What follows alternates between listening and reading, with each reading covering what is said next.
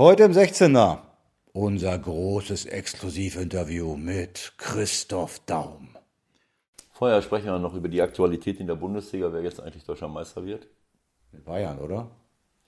Äh, auf jeden Fall Leipzig, weil äh, Julian ist jetzt äh, voll äh, auf äh, Krawall. Krawall gebürstet und jetzt geht's ab.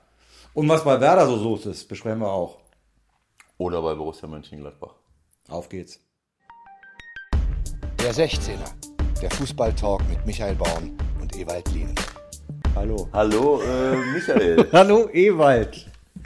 Hier ist der 16er, liebe Freunde, Nummer 33, hätte ich fast gesagt, was Quatsch ist. Wir sind jetzt bei Nummer 31. Aber ich bin mal ehrlich vorneweg, wir sind eigentlich immer ehrlich, aber wir haben sehr, sehr lange und ausführlich gerade eben schon mit Christoph Daum gesprochen und nehmen hinterher erst unseren 16er auf. Ewald, hast du noch Power? Du weißt, äh, ich habe keine Power mehr. Das war ein tolles Gespräch, aber das, Dazu- wir- das könnt ihr euch hinterher mehr. anhauen. Genau. Und äh, außerdem habe ich dir einen wunderbaren äh, Cappuccino gemacht vorhin und du hast einen Bulletproof Coffee getrunken. Dementsprechend müssen wir das hier eigentlich noch über die Bühne kriegen, oder? Genau so. Also ich bin äh, immer noch äh, topfit Okay, und jetzt geht's los. pass auf. Auf geht's. So, Flo hat uns mal wieder im Stich gelassen. Unser Chefproducer ist nicht da. Wir machen das wieder mal in Eigenregie. Ich bin froh, dass der Technikfreak Ewald Lien mit hier ist und wir das alles stemmen werden. Ähm, aber ich habe mir mit Flo was Schönes ausgedacht. Das werden wir bald ähm, mal durchziehen. Wir haben am, am Samstag zusammen nochmal eine Aufzeichnung gesehen vom, vom Wochenende, vom Freitag, von Dortmund, von Holland. Von Ja. diesem sensationellen Tor zum 5-1. Ja, kannst du dich erinnern? Ja, natürlich. Und da haben wir uns gefragt, wenn wir Ewald Lienen, diesem ausgesprochenen Edeltechniker, den Ball auf diese Position legen und er darf zehnmal schießen, wie oft schießt er den Ball ins Tor? Von der Grundlinie da? Ja, so- da, so dieses ein Ding von außen Meter. und einen Meter. Ja, ich bin ja kein Linksfuß gewesen. Also ich musste zwar viel mit links Na klar. machen, äh, aber das war ein angelernter Linksfuß. Äh, mit rechts hätte ich äh, von zehn äh, vielleicht sieben äh, reingeschossen. Ja, wir machen das spiegelverkehrt, das ist ja kein Problem. Ja gut. ähm, äh, keine Ahnung. Sieben Also, Stück? Ich weiß es nicht. Ja, wir werden dann noch eine Michael kleine Wette, schon gut. wir werden uns eine kleine Wette überlegen und du musst der- dann was spenden für jeden Schuss äh, weniger, Ja, den ich du muss triffst. schon genug spenden. Also Fakt ist auf jeden Fall, dass der Holland jetzt äh, ähm, in diesen, in der ganzen, im letzten halben Jahr, äh, wo er in 27 Spielen 29 Tore erzielt hat und jetzt auch schon in den beiden Spielen bei Dortmund gezeigt hat, dass er ein außergewöhnliches Talent hat. Das Gesamtpaket haben wir ja letztens, mal, letztens schon besprochen, mit Schnelligkeit, mit Technik, mit Zuck zum Tor, aber die, auch die beiden Tore, die er jetzt wieder macht, waren wieder überragend. Äh, Bei dem, äh, also das erste kann man sagen, ist ein, ist ein Abstauber, Ja. aber äh, den Abstauber Er bekommst weiß du. halt auch, wo es ist, ne? Nein, er, er läuft vorher los. Also du siehst, die Situation ergibt sich. Plötzlich kann einer frei aus acht Metern aufs Tor schießen und ich schaue auf Holland und sehe, dass im Moment des Schusses er schon die zwei Schritte Richtung Torwart macht, weil er damit recht, dass er, weil er damit darauf spekuliert, dass er den Ball abklatscht. Der Abwehrspieler ist noch im Tiefschlaf, der Ball klatscht ab und er sch- schießt dann ins Tor. Wenn er auch erst dann reagiert hätte, als der Abwehrspieler reagiert hätte, wäre das erste Tor nicht gefallen. Das zweite Tor, sein typischer Weg, er läuft in die Tiefe. Das kann man auch nur, wenn man schnell ist. Sonst kommt man nicht auf die Idee, dann läuft man nicht in die Tiefe, also schnell ist er auch noch. Äh, Dann läuft er los, ist vorm Torwart am Ball. Äh, und an der Grundlinie macht er das gleiche wie letzte Woche, legt sich mit einem Kontakt, also mit einem Kontakt am Torwart vorbei, mit dem zweiten Kontakt legt er sich den Ball so hin, dass er ihn aufs Tor schießen kann und dann schießt er ihn einfach rein. Äh, aus einer Position, wo du man, wie du schon mit Recht sagst, von zehn Bällen, selbst gute Techniker, vielleicht äh, drei, drei, vier Mal treffen. Äh, das war seine, siebenmal. Ich natürlich sieben, klar. Aber das ist auch nur mit dem Mund. Also äh, Wir werden das überprüfen, ich freue mich drauf. Fakt ist auf jeden Fall im Moment, wie du es schon gesagt hast, im Telefonat unter, unter uns, ich glaube, den kann im Moment, äh, keine Ahnung, der hat wahrscheinlich noch nie ein Flugzeug geflogen, setzt ihn rein oder in eine Rakete, der setzt sich hin, drückt die richtigen Knöpfe und das Ding läuft. Also es ist unglaublich. Äh, aber es hat halt einfach, es zeigt ganz einfach, dass es ein außergewöhnliches Talent ist. Es war äh, wieder eine Freude, diese beiden Tore zu sehen. Gut, sie kriegen immer noch zu viele Tore insgesamt, äh, aber vielleicht ist das nochmal so eine, so eine extra Wirkung jetzt und wenn dann, ist wohl noch nicht vollzogen, aber mit Emre Can könnte wohl wirklich auch nochmal jemand mit Qualität für die Defensive dazukommen. Ist Spekulation, klar, aber kann, kann das doch nochmal dazu führen, dass sie ganz oben angreifen? Also ich bleibe dabei, ich ich habe es schon oft gesagt, ich sehe Dortmund unheimlich gerne spielen, schon in den letzten Jahren, auch jetzt mit Lucien, diese Offensivqualität, die sie haben, die Tiefe, jetzt mit Holland noch einen dritten überragend schnellen, neben äh, Jaden Sancho Reus noch mit Holland einen dritten dazu bekommen zu haben, aber auch Brandt und äh, ähm, ähm, äh, wie heißt er jetzt? Hazard äh, Brandt, Hazard und Guerrero sind Guerrero. auch alles gut schnelle Leute, die also ich sehe es einfach unheimlich gerne, wie sie kombinieren, wie sie sich durchspielen können und was sie für unglaubliche Offensivmöglichkeiten haben. Aber ich ärgere mich schwarz darüber, dass sie, äh, dass sie dann immer wieder in der Defensive nachlässig sind. 28 Gegentore nach 19 Spielen ist einfach zu viel. Äh, und ähm, ich würde es Ihnen wünschen, mal wieder deutscher Meister zu werden. Mit dieser ja, aber Offensive. Wieso, also aber Meister wird doch sowieso Bayern jetzt seit, mit, seit Wochenende. Mit oder? dieser Offensive, äh, mit dieser Offensive brauchen Sie sich von niemandem zu verstecken, auch in Europa nicht. Das ist einfach toll, aber dann, dann müssen Sie es auch, müssen Sie es leider, im Moment schaffen Sie es nicht, äh, eben zumindest, wenn sie, wenn sie wenigstens 20, 21, 22, 23 Gegentore hätten. Aber diese Gegentore, die führen uns dazu oder haben schon dazu geführt, dass sie manchmal unentschieden spielen, vielleicht sogar mal verlieren. Äh, diese Souveränität, die sie vorne haben, geht ihnen hinten leider noch ab. Ähm, und äh, darüber ärgere ich mich. Den kleinen Piekser hast du völlig ignoriert. Wen? Ne? Den kleinen Piekser gerade eben. Die Was? Bayern werden doch sowieso Meister. 5-0 gegen Schalke, Leipzig verliert. Ist doch schon wieder alles geklärt. Ich reagiere nur auf seriöse äh, Zwischenrufe. Also ähm, gut, Leipzig wolltest du ja eben schon ansprechen. Äh, äh, plötzlich haben sie nur noch einen Punkt Vorsprung und Julian Nagelsmann äh, äh macht eine Brandrede, hast du gesagt. Ne? Ich habe nicht von der Brandrede gesprochen, aber ich finde irgendwie äh, oder fand es so geschliffen, wie es auch, wie er es auch vorgetragen hat, dass ich fast vermute, er hat sich das so ein Stück weit zurechtgelegt dann weißt du nicht, wie viel Arbeit ein, ein Bundesliga-Trainer hat. Dazu hat Julian keine Zeit, sich, mhm. äh, sich noch im Umfeld eines Spieles, wo er noch gar nicht weiß, äh, wie das Spiel ausgeht, äh, so etwas sich zurechtzulegen. Ich traue ihm auch durchaus zu, ganz einfach aus der Spontanität heraus so etwas äh, zu sagen. Er sagt, er hätte es unter der Woche schon gemerkt, okay, manchmal merkst du Dinge unter der Woche, die du nicht korrigieren kannst. Das ist alles nicht so einfach. Äh. Also er meinte, wenn ich das richtig mitbekommen habe, ja auch äh, beim Spiel 11 gegen 11 am Mittwoch äh, wäre schon einiges so auffällig gewesen, dass das vielleicht die Konsequenz daraus war, was am Wochenende passiert ist. Kannst du sowas nachvollziehen? Hast du das auch erlebt? Dass ja, du also, gemerkt hast, solche, oh, ja, solche, solche, solche, Dinge erlebt man und, und, und sieht man. Und äh, was machst du jetzt? Also wenn du wenn du es jetzt beim Abschlusstraining, äh, du spielst ja jetzt nicht freitags, einen Tag vom Spiel, äh, ähm, obwohl es war ja, äh, doch, es war Samstag, wo sie mhm. gespielt haben. Ne? Äh, Donnerstags machst du nochmal ein, äh, machst du noch mal ein Spiel. Wenn das jetzt nicht so funktioniert, wie du das möchtest, dann kannst du unterbrechen, dann kannst du nochmal hier und da und dort. Äh, äh, es sind ja alles keine Zauberer. Was machst du jetzt? Lass ich so lange spielen, bis halte ich nochmal eine, eine Ansprache, versuche mit fünf Leuten zu sprechen, spiele das Spiel nochmal am Ende des Trainings, bis dann funktioniert. Oder wir machen das Ganze am Freitag nochmal. Dann kann ich mit einem guten Gefühl ins Spiel gehen am Samstag, aber die Mannschaft ist kaputt. Und ihr, boah, wir haben hier super trainiert unter, unter, unter der Woche. Also es ist nicht so einfach. Manchmal ergeben sich Dinge. Keine Ahnung, ob, ob vorher irgendwas passiert ist. Äh, dazu sind wir nicht nah genug dran. Äh, dass es überhaupt am Donnerstag so weit kommen konnte. Aber wenn eine, wenn etwas so ein bisschen in die falsche Richtung geht, dann ist es auch nicht so einfach, das von heute auf morgen zu korrigieren. Manche Dinge äh, nehmen ihren Lauf und dann kann man vielleicht am Freitagabend nochmal mit Einzelgesprächen, auch vielleicht mit einer Diskussion vor der gesamten Mannschaft, so etwas, wenn man das spürt, dann musst du es eigentlich einfach eigentlich ansprechen. Mhm. Dann musst du auch vor der Mannschaft, dann habe ich auch gesagt, Leute, habt ihr das selber gesehen? Was ist los? Äh, ist irgendetwas.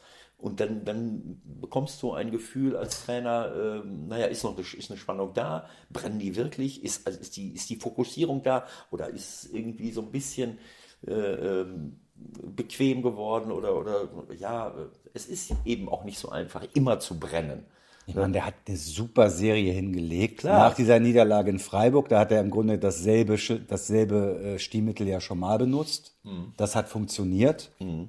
Frage ist jetzt, äh, wie oft kann man das machen in der Saison? Keine Ahnung, wenn, wenn, wenn du jedes Mal danach eine acht Spieleserie startest. Dann brauchst du es nur dreimal, dann reicht es. Dann reicht es ja auch. Ne? Aber wie gesagt, es ist ähm, Arbeit mit einer Mannschaft ist etwas, was kontinuierlich passieren muss, das ist völlig klar.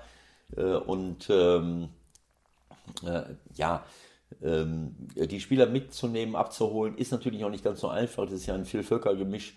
Äh, was, sie, was sie dort haben, äh, ob die dort alle so, äh, alles Top-Leute, aber wie weit die der deutschen Sprache mächtig sind, ob sie in so einer Diskussion sich einbringen und, und alles in die richtige Richtung geht, das ist nicht so einfach. Es sind auch viele junge Leute. Gerade das, was du als Argument gebracht hast, kann auch ein Argument dagegen sein. Also eine große Serie gestartet zu haben, bedeutet ja auch, dass ich die ganze Zeit gebrannt habe, dass es immer gut gegangen ist. Mhm. Und dann ist es auch mal normal und menschlich, dass man mal denkt, okay, ich lasse mal fünf gerade sein und ja, mal fünf man oder kann zehn. Ja, man kann ja auch mal ein Spiel verlieren. Ne? Auch mal also, fünf oder zehn, damit, genau, ja? fünf oder zehn Prozent weniger, kann ja auch mal passieren, äh, dass das so, dass das so ist. Das geht jedem und uns allen so im Leben. Und jetzt hat man mal äh, verloren äh, und es war jetzt auch nicht so, dass Wolfsburg die an die Wand gespielt Frankfurt. hätte, äh, Frankfurt sie an die Wand gespielt hätte, sondern das war, äh, das war ja wirklich, wirklich glücklich äh, was sie an Großchancen vergeben haben, äh, sie haben die Dinge halt nicht reingehauen. Also dann haben sie halt verloren. Okay. Ähm, wenn der Anspruch von Leipzig jetzt darin besteht, mit dauernd mit vier Punkten Vorsprung in erster genau. Stelle zu Dreistellig, dreistellige Punkte am Ende der Saison ist jetzt das neue Ziel. So, jetzt sind sie, jetzt haben sie verloren, sind jetzt nur noch, sind aber immer noch Erster irgendwie. Ne? Also, okay, das, das muss Julian entscheiden, wie er mit der Sache umgehen will. Ähm, und äh, das Potenzial ist auf jeden Fall da. Und es wird spannend. Gladbach und Bayern, die nächsten beiden Spiele. Mal gucken, was da so kommt. Was haben wir denn noch so? Borussia Mönchengladbach, ja, waren ein paar schicke Momente dabei. Das Tor vom Player würde ich gern kurz besprechen. Es, es gibt zwei Varianten. Die einen sagen, das war genial. Flanke von rechts und er nimmt den Ball irgendwie im Grunde mit dem falschen Bein und bringt ihn irgendwie ins Tor. Also eigentlich eine, eine atypische Bewegung, fast künstlerisch. Und andere sagen, es war einfach Zufall. Der wollte eine schießen und dann bupp, ist er reingeflogen. Ich habe es jetzt nicht mehr ganz äh, äh, vor Augen. Ähm, äh, Fakt ist auf jeden Fall, dass sie, äh, dass sie nicht gut gestartet sind in die Rückrunde in, in Schalke. Das war suboptimal, haben wir letzte Woche gar nicht so, so besprochen. Das, das, hat man äh, gesehen, dass sie, dass sie dort nicht richtig auf dem Punkt da waren, wodurch auch immer. Sie wirkten nicht richtig spritzig, sie wirkten nicht richtig fokussiert.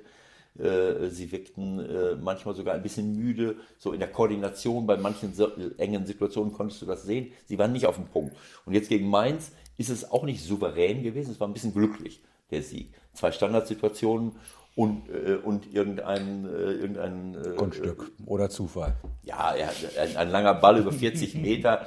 Eigentlich kann der Torwart den auch fangen er, er, äh, es war jetzt nicht so, dass es, dass, es, dass es unhaltbar gewesen wäre, dieser Schuss von Neuhaus. Der Torwart läuft zurück und springt einfach irgendwie ab, weil er dachte, er müsste jetzt abspringen. Aber durch das frühe Abspringen ist der Ball, den er eigentlich mit der Mütze fangen konnte. Ja, mit der Mütze, also. Ja, nein, wenn er, äh, wenn er noch einen Schritt macht, dann kann er ihn vor der Linie äh, äh fangen. Vielleicht. Mir, also die Zeit, die Zeit habe ich mir mehrfach angesehen äh, auf jeden Fall springt er einfach irgendwo das hin. Das Timing stimmt nicht. Das Timing stimmte nicht und ja. deswegen, äh, ähm, ja gut, äh, es war auf jeden Fall nicht kein souveräner Sieg. Gladbach braucht noch ein bisschen, um, äh, um vielleicht auch in, diese, in diesen Flow wieder, ähm, äh, wieder reinzukommen. Aber die Sorgen hätte zum Beispiel Werder, ne? ganz gerne. Wenn du die gesehen hast gestern. Aber sie sind oben mit dabei, sie ah. sind oben mit dabei und äh, das macht die ganze Sache spannend. Äh, und Dortmund haben wir ja eben schon gesagt, ein ganz wichtiger, wichtiger Sieg, auch souverän.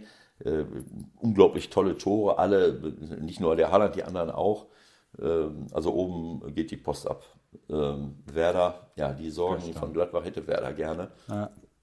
Das sah nicht sehr gut aus, muss man sagen. Du bist da gewesen, du hast kommentiert, ne? Was ich mich frage, also gestern morgens hieß es eher noch so, wir machen nichts mehr, wir kriegen nichts mehr hin auf dem Transfermarkt und dann siehst du so ein Spiel, wo keiner auch annähernd im vorderen Bereich so seine Leistung abruft, die ja mal da war. Sondern Eggestein siehst, wenn du einen Klasen siehst, wenn du einen Sargent siehst, die alle irgendwie mehr oder weniger neben sich sind. Äh, Kann es da nicht auch sein, wenn ich jetzt einen neuen hole, das muss vielleicht jetzt kein Weltklasse-Mann sein, aber dass man dadurch auch nochmal einen Reizpunkt setzt, um die anderen auch nochmal ein bisschen mitzuziehen? Also muss Werder nicht eigentlich noch was machen?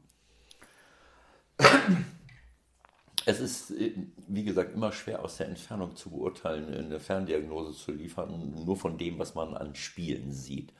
Ähm, äh, Florian äh, Kofeld ist ein großes Trainertalent, Ja. ist aber noch sehr jung und äh, ist jetzt, äh, hat die Mannschaft damals aus einer schwierigen Situation, glaube ich, äh, herausgeholt. Jetzt ist er selbst in eine schwierige Situation hineingekommen. Das ist schon mal noch mal was anderes, weil äh, in dem Moment, wo du eine Mannschaft auf dem Abstiegsplatz oder in einer schlechten Situation übernimmst, wirst du ja nicht mit, äh, dieser Situation identifiziert. Um da kurz einzuhaken, äh, ich finde aber, dass er sehr viel gute Rückendeckung bekommt, sowohl aus dem Club als auch aus dem Umfeld. Die Medien machen auch kein Theater. Das wäre in anderen Städten, glaube ich, jetzt in dieser Situation, wenn man bedenkt, wie die gestartet sind, mit welchen Ambitionen, also Stichwort, wir wollen nach Europa, Verletzte hin und her und was alles dazu geführt hat, egal. Also in anderen Städten wäre der Trainer jetzt ja schon ganz anders unter Druck, als Kofeld es jetzt ist. ne? in anderen Städten oder in anderen Vereinen? Oder Beides. Beides. Ja, beides ist richtig. Also ich meine, Bremen ist jetzt unverdächtig, äh, eine, eine äh, ganz schwierige äh, mediale Landschaft zu haben. Und der Club ist auch unverdächtig, äh, äh, Stellschüsse zu machen oder unseriös zu sein. Das haben sich über lange, lange Jahre erarbeitet. Insofern ist es ein ideales Umfeld für einen jungen, äh, ehrgeizigen und, und talentierten Trainer, um, äh, um dort Also er wird die Chance kriegen, da rauszukommen. ich denke schon. Also ähm, ich, was ich nicht beurteilen kann, ist, wie eng Leute an ihm dran sind. Äh, wie, ähm, wie Leute um ihn herum sind, die ihm beraten können, die auch mal von außen drauf gucken. Thomas Schaf ist ja eigentlich im Club. Ob das ein Teil seines Aufgabenbereiches ist, ihn als Trainer und das Trainerteam in solchen schwierigen Situationen mit zu beraten, mit zu coachen vielleicht oder auch mal einen Impuls zu geben durch Dinge, die man von außen sieht, wenn man das Training beobachtet, wenn man vielleicht mal hört, wie er spricht vor der Mannschaft oder wenn man das Spiel sieht, das kann ich nicht beurteilen. Aber ich habe das Gefühl, dass der Flo ein bisschen angeschlagen ist. Man sieht, wie er rumläuft. Abgesehen von seiner äh, Verletzung, die er auch hatte. Ne? Das kommt ja, noch dazu von nein, der Infektion. davon. äh, Das ist für mich so ein bisschen Körpersprache, so ein bisschen dieses Gefühl, wie, wie steht er dort. Ähm, ähm, es ist, wie gesagt, ein Unterschied, ob ich ähm, als Trainer der Mannschaft in so eine Situation reinrutsche und sie dann rausholen will äh, oder ob ich äh, damit betraut werde. Und äh, jetzt muss er diese Situation verarbeiten und damit leben, äh, dass er, dass unter seiner Führung äh, das äh, jetzt erstmal so weit äh, gekommen ist. Äh, Und äh, das hat jetzt was mit, äh, mit Erfahrung sammeln zu tun. Äh, Und das, was du gesagt hast, äh, was ich glaube, dass sich bei ihm auch so ein bisschen eine gewisse Unsicherheit ist doch logisch, dass du damit auch herumläufst als Trainer in dem Moment. Das sehen wir bei Spielern natürlich auch. Und das korreliert miteinander. Also äh, es ist ein Unterschied, ob ich äh, äh, rauskomme und oben irgendwie um den siebten Platz mitspiele äh, äh, für, für junge Spieler oder für, für jeden Spieler. Insbesondere für junge Spieler, auch ein, auch ein Eggestein, der so einen Riesensprung nach oben gemacht hat. Und jetzt siehst du einfach, dass sie unter der Situation leiden. Äh, wir haben schon mal über Bremen gesprochen und haben gesagt, äh, unterschätzt nicht die Rolle, die der Verlust von, äh, von, Kruse. von Kruse gespielt hat, der immer vielleicht nicht wahnsinnig viele Tore gesch äh, geschossen hat, aber der immer ein Referenzpunkt war, der immer da vorne anspielbar war, der sich durchgesetzt Haben sie hat. jetzt gar nicht. Das haben sie einfach nicht mehr. Die kriegt, der kriegt den Ball, der schießt aufs Tor, Abpraller drin oder er lässt andere Tore schießen. Das ist ein abgezockter Spieler gewesen, der eine große Rolle dabei gespielt hat, dass Bremen in der Offensive diese äh, so erfolgreich sein konnte. Das fehlt ihnen jetzt. Und das ist nicht der erste Verein, der durch den Verlust von wichtigen Spielern in der kommenden Saison, auch wenn sie vorher erfolgreich waren, mit den Spielern, ohne diesen, diesen Man munkelt ja sogar, ja, Werder bestreitet es, aber man munkelt, dass sein Verein Fenerbahce so große finanzielle Probleme momentan hat, dass sie die Bilanz irgendwie hinkriegen müssen, dass er vielleicht sogar noch auf dem Markt ist. Äh, Ich meine, das ist natürlich ein Traum für alle Werder-Fans, ja. Ähm, aber wenn es da irgendeine Chance gäbe, müssten sie da nicht nochmal gucken, ob was geht? Ja, es, äh, wie gesagt. Eine ähm, Woche haben sie noch. Bis ja. Freitag. Ja, sie müssen auf jeden Fall alles, äh, alles äh, überlegen. Es sind wirklich. Ähm, Weil für vorne kommt ja auch keiner mehr zurück. So ehrlich muss man ja auch sein. Also ja. der Füllkrug kommt nicht mehr zurück. Die Außenverteidiger, okay, da kommt mhm. jemand noch wieder. Aber für die Offensive werden sie keinen namhaften Spieler mehr dazu kriegen aus dem Kader. Und reicht das? Ja, das ist eine große Frage. Pizarro, Claudio. Er ist 41, also kann sicherlich als Joker noch mal ein bisschen was machen hier und da, aber. Ja.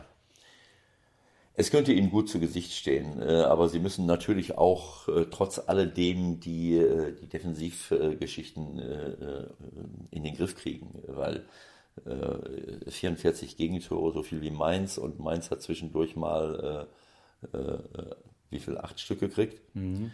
Ähm, Gut, Bremen hat auch in, in München fünf, sechs. Oder, fünf mhm. oder sechs bekommen. Okay. Also 44 Gegentore, das ist schon ein Brett.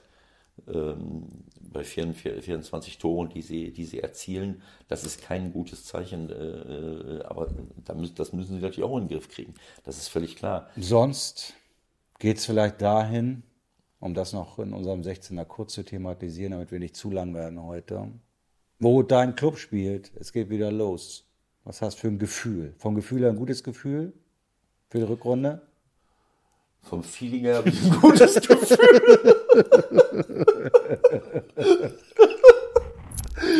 ich wollte deinen, deinen semantischen Lapsus ein bisschen umdribbeln. Das weil war halt, vom Gefühl her hast du, du, hast, du hast es gemerkt, dass es ein Spaß war. Ich bin begeistert, dass du geistig noch so auf der Höhe bist. Also vom Feeling her habe ich ein gutes Gefühl. Ja, ja, Andi. ähm, Ihr ja, greift nochmal an, ne? Also das hoffe ich nicht. Ihr für, greift nochmal an. Das hoffe ich nicht für, für, für Werder. Äh, äh, aber es ist eine enge, es ist eine ganz enge Geschichte, ähm, aber das ist alles noch nicht gelaufen. Also egal ob Köln, auch Köln ist, sind auf einem guten Weg nach oben, aber wie gesagt, die sind alle eng dran. Köln, Mainz, Köln, guten Bremen. Weg nach oben, die haben 20, also. Nein, nein, in den letzten Wochen. Ja, klar. Meine, wenn sie das nicht gemacht hätten, dann wären sie letzter. Die haben jetzt vier, drei, viermal. Vier gewonnen und dann gab es ja, aber jetzt ja doch ja, viermal hintereinander gewonnen. Also Ding. das wirst du auch nicht immer hinkriegen. Also ich sehe das noch nicht so entschieden da unten. Da kann alles passieren. Selbst Paderborn gewinnt jetzt mal, mal zu Hause, mal auswärts. Also Düsseldorf ist ein bisschen, geht so ein bisschen in die, in die falsche Richtung. Das wird eine spannende Angelegenheit. Ja, zweite Liga, ähm, ja, es geht wieder los. Wir fangen, äh, wir fangen jetzt äh, morgen in Greuther Fürth an und äh, ähm, oder am Dienstag in Greuther Fürth an und am Wochenende kommt Stuttgart. Das ist schon mal eine, ja, eine, eine äh, Bielefeld äh, haben wir schon hinter uns. Die waren erster zu dem Zeitpunkt. Stuttgart ist oben mit dabei. Greuther Fürth macht eine gute Rolle. Also äh, wir haben fast alle Spieler zur Verfügung. Das ist schon mal eine gute Ausgangsposition. Und, das heißt dann, ich hoffe, dass sie. Dass kann man ungefähr wissen, wo die Reise hingeht nach den beiden Spielen oder ist das zu früh? Nein, das kann man nicht sagen. Also, das ist eine ganz enge Geschichte. Wir sind ja froh, dass wir überhaupt mal jetzt die zwei Spiele äh, gewonnen haben vor Weihnachten. Sonst äh, wäre es ganz, ganz eng schon, äh, schon da gewesen, aber wir sind noch lange nicht äh, da, wo wir sein möchten. Aber das, äh, die sportliche Leitung, Trainerteam, Mannschaft, die, die werden alles dafür tun. Okay. Und ein, ein Sidestep noch ähm, hat Flo mich darauf gebracht, was Sport mittlerweile auch für, für die gesamte Welt im Grunde bedeutet und der Spitzensport. Als gestern die ja schon Schockmeldung kam, dass, dass äh, Kobe Bryant wohl auch mit seiner Tochter, das ist glaube ich alles noch nicht so bestätigt, äh, verstorben ist nach dem Hubschrauberabsturz, dreht sich die ganze mediale Welt eigentlich momentan nur um dieses Thema. Zeigt das äh, auch so ein bisschen die Veränderung insgesamt, wie wichtig äh, auch solche Sport-Heroes geworden sind? Ja. ja, aber das ist ja eigentlich schon, schon länger äh, der Fall, dass der Sport, äh, der Spitzensport äh, in den Medien an prominenter Stelle behandelt wird ähm, Basketball ist eine der größten Attraktionen in den Vereinigten Staaten und sie haben dort einige Weltstars rumlaufen. Kobe Bryant hat jetzt vor kurzem aufgehört. Ich glaub, Noch ein bisschen ist es schon her. Äh, 16, glaube ich. Ne? Äh, und ist einer der bekanntesten Basketballspieler äh, der Welt und seiner, seiner Generation. Und wenn so jemand verstirbt durch so einen, durch so einen tragischen äh, Unfall, dann ist das natürlich eine Meldung. Ähm, aber das ist ja nicht nur, das wäre genauso, wenn ein ganz bekannter Politiker stirbt. Ähm, und sicherlich, das, ist, das sind mediale Reaktionen. Jede Aber auch die Vereine, das ist schon, schon was Besonderes, wenn jetzt auch Bundesligisten, Zweitligisten aus dem Fußballbereich sich auch dazu irgendwie mhm. äh, äußern und, und was, was im Netz posten. Ich meine, wenn man das jetzt auf, keine Ahnung, mal 20 Jahre zurückgerechnet sieht, da hat sich ja schon ganz entscheidend was getan. Also ich glaube nicht, dass das sowas übersetzt vor 20 Jahren passiert, eine solche mediale äh, äh, Entwicklung genommen hätte. Naja, vor 20 Jahren war es ja auch noch nicht möglich, dass sich jeder äußert. Also äh, vor 20 Jahren hättest du jemanden anrufen müssen. Genau. Und eine Pressekonferenz veranstalten. Heute drückst du auf den Knopf und hast fünf, sechs, sieben soziale Netzwerke zur Verfügung, in denen du bis, bis zu deiner eigenen Homepage, in denen du Dinge verkünden kannst. Also die Flut an Meldungen, an Reaktionen, die ist, die ist ja auch durch die technische Revolution äh, heute möglich. Und, und äh, vielleicht hätten sich früher auch Leute geäußert, konnten es aber nicht, weil, äh, weil sie eben äh, nicht, ähm, ja. Das ist etwas sehr Trauriges ähm, äh, und äh, etwas Tragisches für die, für die Familie, mit einem Hubschrauber abzustürzen. keine Ahnung, was da, was da passiert ist. Es ist ein Wahnsinn. Ähm, dann, äh, ja, dann ist der Fokus äh, da drauf. Aber wir haben natürlich, ähm, das ist tragisch einfach, aber es sind natürlich, äh, wir haben Todesfälle äh, auf der Welt permanent, äh, die, ähm, ja, die nicht so gesehen werden. Wenn ich, äh, ich habe gestern äh, äh, einen, einen Filmbericht gesehen, über einen griechischen Fotografen, der auf Lesbos äh, unterwegs ist mhm. und die ankommenden Flüchtlinge seit Jahren betreut äh, und, äh, und, und, und, fotografiert und das dokumentiert, was dort passiert. Da sind Tausende von Menschen, die kommen an. Äh, da sterben jeden Tag Menschen an der Küste und es ist eine Schande für die Europäische Union, äh, dieses, dieses Grundrecht auf Asyl in einer Weise auszuhöhlen und, und einfach wegzugucken äh, einfach wegzuschauen, wie, wie die Menschen dort kommen äh, und man lässt sie alleine und sie ertrinken, Kinder, äh, Erwachsene, äh, die, die vom, Krieg flüchten und, und, äh, und ertrinken dort vor Ort und äh, und er dokumentiert das. Das ist, das sind, Tod ist einfach leider Gottes ein, ein Bestandteil unseres Lebens. Aber es gibt eben auch viele Todesfälle jeden Tag, wo die Leute weggucken und wo, äh, wo, äh, die man, äh, ja, wo man nicht darüber berichten möchte, aus unterschiedlichsten Gründen. Und genau darüber kann man mal einen Moment nachdenken. Der Anruf der Woche. Heute bei. So, unser Anruf der Woche. Schönen guten Morgen nach Köln an Christoph Daum, wie wir schon im kurzen Vorgespräch festgestellt haben, der sehr gut drauf ist heute, oder? Ja, das liegt natürlich an meinen Gesprächspartnern äh, Michael Born und Ewald Lienen. Äh, da kann man nur gut drauf sein, wenn man mit denen spricht. Es fängt schon mal gut an, Christoph, das gefällt mir schon. Ich finde das immer schön, wenn einer, äh, wenn jemand so gut drauf ist wie wir auch. Natürlich ist es, ja. oft, natürlich ist es oft so, wenn wir mit den mit aktuellen Entscheidungsträgern und, äh, und Trainern und, und Sportdirektoren äh, reden, die sind natürlich nicht so tiefenentspannt, sondern das, das wissen wir beide ja auch. Wenn du mitten in der Saison bist, dann, äh, dann bist du nicht so locker drauf, so wie du jetzt, in der Regel. Nein, klar, wir sind ja etwas mehr in der äh, Beobachter, Kommentierer-Rolle und äh, können es uns erlauben, da etwas über den Dingen zu stehen und stehen nicht unter irgendeinem Ergebnis Erfolgsdruck. Ganz klar, sehe ich genauso. Das ist, das ist mir gestern auf dem Heimweg sozusagen aus Bremen auch eingefallen, ähm, als ich drüber nachgedacht habe, worüber reden wir heute eigentlich so. Äh, wie sehr brennst du noch für Fußball? Wie viel verfolgst du so am Wochenende? Wie viel äh, guckst du dir an? Eigentlich äh, über das Wochenende hinaus. Äh, äh, es gibt kaum mehr einen äh, fußballfreien Tag. Das heißt, über die Bundesliga hinaus interessiert mich natürlich genauso die Entwicklung der Premier League, der äh, äh, Serie A, La Liga, ab und zu sogar äh, äh, den äh, französischen äh, Fußball, um eben immer wieder zu sehen, wo steht der deutsche Fußball, in welchen Bereichen können wir uns etwas abschauen, müssen wir uns verbessern und wo machen wir Dinge gut. Also insofern ist das eigentlich heute so, dass sechs Tage in der Woche Fußball bei mir im Mittelpunkt steht. Also und, und ganz praktisch guckst du dann Einzelspiele, guckst du Konferenz, äh, guckst du auch irgendwie keine Ahnung irgendwas dann noch auf irgendwelchen äh, Streaming-Anbietern, dann hast du ja kaum noch Zeit für andere Dinge, oder? Doch, ich habe schon noch Zeit auch für andere Dinge, äh, die nicht zu kurz kommen, weil ich auch Vorträge halte, die muss ich vorbereiten. Aber äh, wenn es möglich ist, schaue ich äh, regelmäßig Spiele bei äh, Leverkusen an, äh, beim 1. FC Köln, fahre mal rüber nach äh, Schalke oder auch nach Gladbach, um da immer wieder auch einen Live-Eindruck zu haben, weil das weiß ich selber.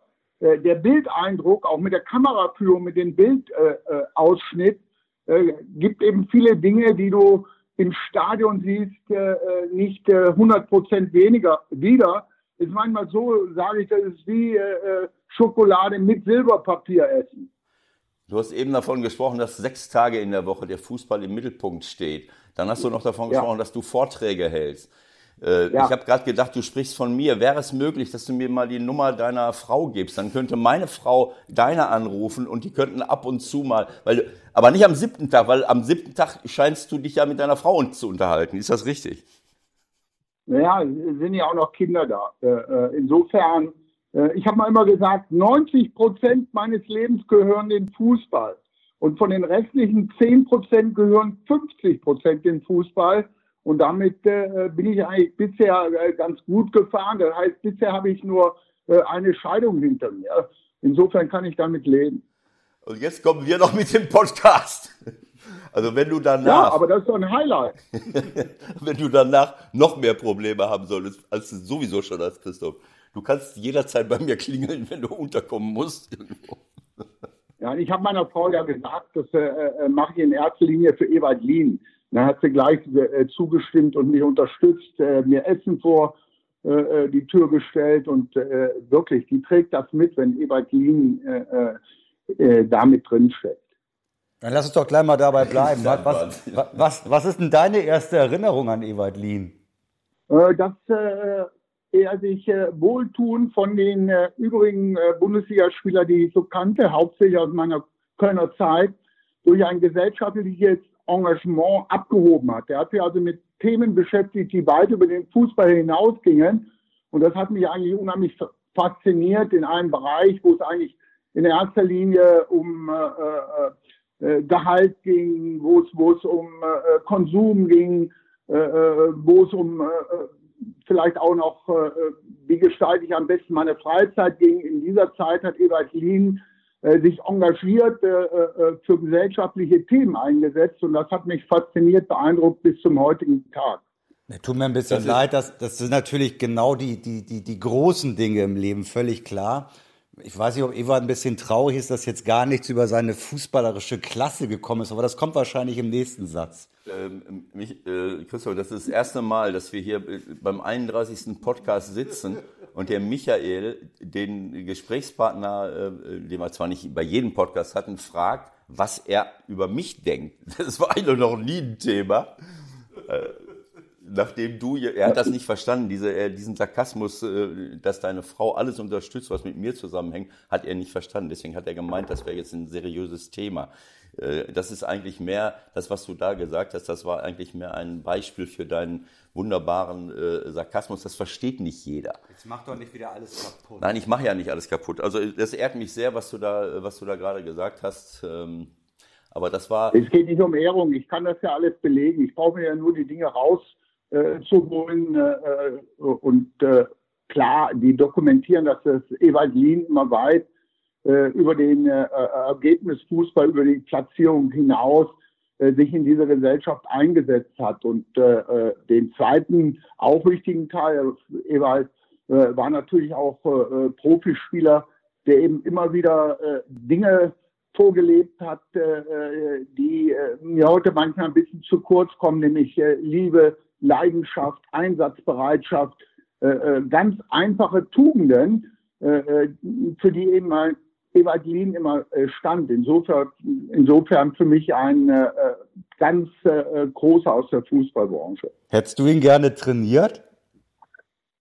Sehr gerne. Wäre sicherlich keine einfache Sache gewesen, aber Äh, für mich war es nie ein Problem, äh, auch äh, mit Spielern mich auseinanderzusetzen, die eine eigene Meinung hatten. Und dafür stand eben Ewald für eine eigene Meinung, die auch zum Teil konträr zu Mitspielern, äh, zur Mannschaftsführung war.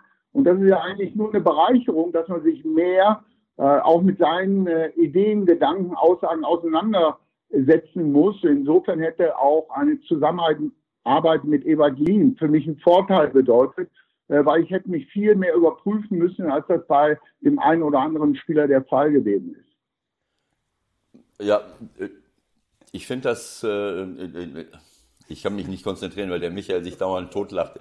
Der, der hofft, der versteht das nicht. Also selbst wenn du kein einziges Wort über meine fußballerischen, äh, über meinen fußballerischen Einsatz gesagt äh, hättest, wäre mir das äh, letztlich egal, weil das ist nicht das, das ist nicht das Entscheidende. Ähm, äh, ich, ich kann damit leben, dass Leute sagen, also je nachdem, woher sie, woher sie kommen, aus einer, bestimmte Leute sagen, ach, du bist doch, die haben doch den Oberschenkel aufgeschlitzt. Andere sagen, du warst politisch aktiv. Ähm, du bist einer der wenigen, der das auch mitbegriffen hat, jetzt unabhängig davon, ob ich jetzt der, ich bin jetzt nicht der, der Wahnsinnsfußballer gewesen. Ich habe auch schon mal 30, 40 Tore geschossen, das war aber in der ähm, äh, Jugend gegen, gegen Viktoria Klarholz und, und DJK Gütersloh. Äh, und das, da war die Gegner nicht so stark, äh, sondern das ist eben im Sport und im Fußball ähm, für, für uns Trainer, aber auch generell äh, eben auch um ein paar andere Dinge geht als nur äh, Tore, Punkte, Meisterschaften und Ergebnisse. Ich werde oft gefragt, was sind denn deine größten Erfolge gewesen? Sage, das sprengt den Rahmen des Interviews. Weil was du hören willst, ist, wer bist du deutscher Meister gewesen und warst du mal im Pokalfinale oder ich weiß nicht was. Ich definiere Erfolge ein bisschen anders. Und das, was du da eben gesagt hast, das macht mir viel Freude, weil ähm, dass es eben auch um andere Dinge geht. Es geht um Charakter. Es geht im Fußball, im Leben generell darum, wie man, wie man auftritt, welche Haltung man hat und nicht nur darum, ja, wie gut ist denn jetzt einer? Ich habe so viele Spieler erlebt, die überragende Spieler waren, deren Charakter äh, aber sehr viel zu wünschen übrig ließ und, äh, und wo ich dann auch nicht immer die Möglichkeit hatte, das entsprechend zu korrigieren. Und solche Werte, von denen du eben gesprochen hast, wie Einsatzbereitschaft, Fleiß, vielleicht auch Dankbarkeit, Demut, äh, äh, auch Liebe und Leidenschaft zu dem, was man tut. Das sind wichtige Dinge, die bringen uns im Leben voran und vielleicht auch im Fußball.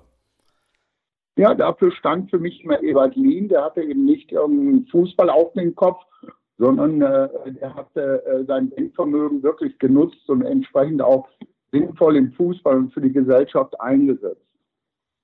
Okay, wir machen demnächst mal eine Lesung zusammen und dann können wir, dann können wir darüber, dann können wir darüber nochmal besser reden. Jetzt gehen wir nochmal ein bisschen ins Fußballdetail langsam, finde ich. Ähm, was wir gerade so nebenbei noch besprochen haben, ich fragte so nach Berührungspunkten, wo habt ihr beiden euch mal gesehen? Da fiel Ewald gleich ein, ja, damals, als wir beide Bundesliga-Trainer waren, haben wir uns noch irgendwo auf irgendwelchen Plätzen getroffen und haben irgendwelche Spiele beobachtet. Also das, was es heute eigentlich ja in der Form gar nicht mehr gibt, dass irgendwelche Bundesliga-Cheftrainer auf irgendwelche Plätze fahren. Hast du das auch noch vor Augen? Ich habe äh, viele äh, Begegnungen mit äh, Ewald äh, vor Augen, die äh, alle eigentlich positiv sind, äh, immer sehr tolle Gespräche, vor allen Dingen, wenn der Ewald, der ja eigentlich kein Alkohol trinkt, äh, dann doch zu, äh, zu, einem Glas Bier mit äh, gegriffen hat nach langer Überredung und äh, es dann anhob äh, mit den Worten, okay, ich starte jetzt hier einen Selbstversuch. und äh, das war nur beeindruckend, ich sagen, äh, dass äh, der Ewald eben da auch eine Form von Humor besitzt, die, die ist äh, unglaublich positiv. Hast du, hast du mehr als zwei, mehr als zwei Kölsch getrunken, Ewald, oder was? Ich weiß es nicht mehr genau, aber ich glaube, dass Nein, man das. Ein. Und? Eins. Eins? Das war, ja, ein Bier. Der, der lehnt ja eigentlich Alkohol ab, der, der Ewald. Das ist ja äh, äh, Schritt gegen Alkohol. Und äh, wenn du aber dann in der geselligen Runde warst und hast dann gesagt, komm jetzt, äh, äh, trink doch mal eine mit, wie wir hier in Köln sagen, dann hat der Ewald manchmal auch so, so eine Schwächephase gehabt und hat sich zu einem, ich betone, zu einem Bier hinreißen lassen, aber extra mit der Betonung, ich starte jetzt hier einen Selbstversuch.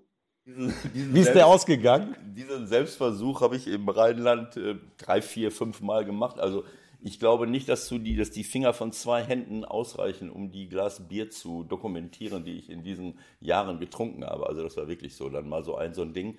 Und wenn man das, wenn man dieses, äh, diese Dinge nie zu sich nimmt und trinkt dann ein Glas Bier oder vielleicht sogar was Schlimmeres, dann habe ich sofort eine enge, ich habe eine enge Beziehung zu meinem Körper. und ich konnte, weil ich habe den dauernd bei mir dabei und spüre in ihn hinein.